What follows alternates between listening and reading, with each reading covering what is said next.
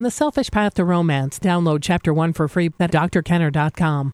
Here's a question I received from Megan, and I think all of us can relate to part of it, but the intensity of it is pretty severe here. What would you do in Megan's situation? Dr. Kenner, my name is Megan and I'm 22 years old. I'm going to school for psychology, but I'm stumped by my husband's problem. Joe is 25 years old, and any time he starts a new job, he has, for lack of better words, a mental breakdown.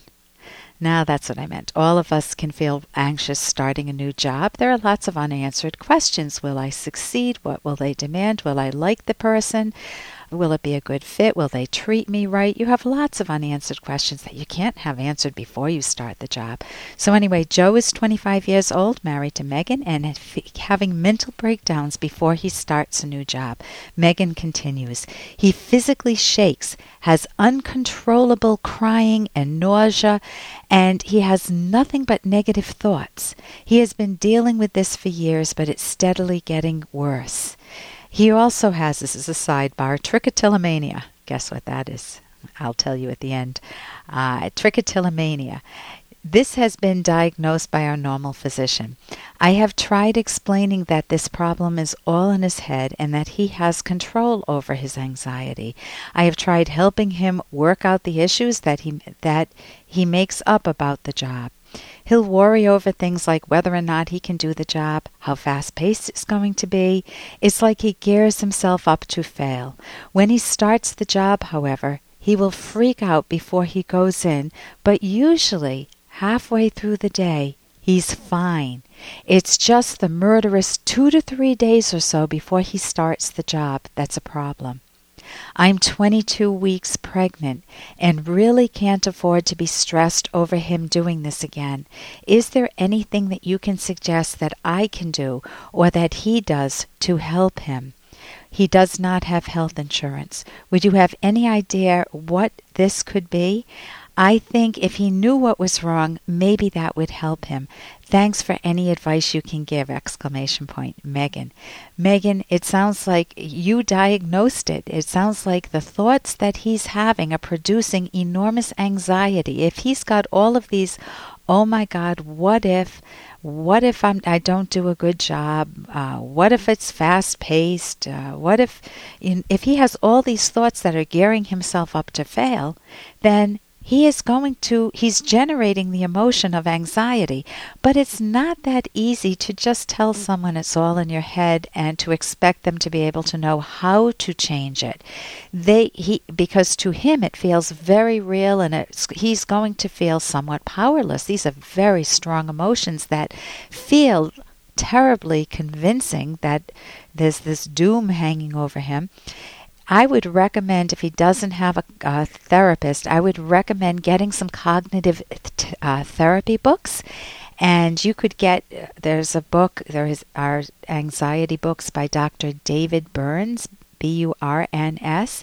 You can get the Anxiety and Phobia Workbook by Edmund Bourne, B O U R N E. Uh, I think that one's on my website, uh, drkenner.com. Uh, but you, he needs to recognize that it is his thinking that is triggering his autonomic nervous system, which gives you, guess what? The shaking, the nausea, the if he's sending himself some depressing thoughts like what if I fail as a father? What if I fail as a provider? What if you leave me?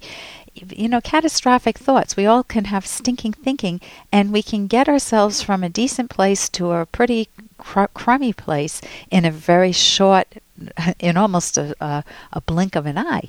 So he needs to know how to identify these thoughts, how to look at is there a reality base to these thoughts or not? And that's exactly what cognitive therapy will give him. You can go to the website, or he can, academyofct.org. That's also at my website, and you can look at the, the literature that they have, the information that they have on that website. However, for you, Oh, first, let me tell you what trichotillomania is. It's just a tic. It's a habit of pulling out your hair. And so, you know, some I used to have a nervous habit of twirling my hair that drove my parents crazy. This one is a nervous habit of just picking out your hair. Whoever gave it the name of trichotillomania, I don't know, but it sounds it's uh, not that's not a big deal. Um, the main focus is you. You're pregnant. You're carrying a baby, and you want to protect yourself. So you need to have a conversation with him. You need to be able to say, something to the order of I want to be supportive of you, honey, and I want to also be good to myself, especially since I'm carrying the baby. I I think the good news for you is that it is your thoughts that are triggering the anxiety. So you can get a book, or oh, another book is Mind Over Mood. You can get some books to help you out. Mind Over Mood's a terrific book. That also is at my website, drkenner.com. And I don't think I can be your therapist because when you talk to me, I get very stressed out and it makes it worse for both of us and it puts you in a one down uh, position. I think you'll feel better when you realize that it that it is within your control to change this with knowledge, and you can give yourself that knowledge. Maybe we can even go to couples therapy, for example. If you have therapy, maybe you can get some individual counseling for yourself to deal with the stress of the marriage and the baby, and also some couples counseling. Um, so even though he doesn't have insurance, there's an enormous amount of information out there that he can even get for free if he takes takes the books out of the library. I'm Dr. Ellen Kenner on the rational basis of happiness. My number is toll free 1 877 Dr. Kenner. That's toll free 1 877 D R K E N N E R. Uh, call me with your questions.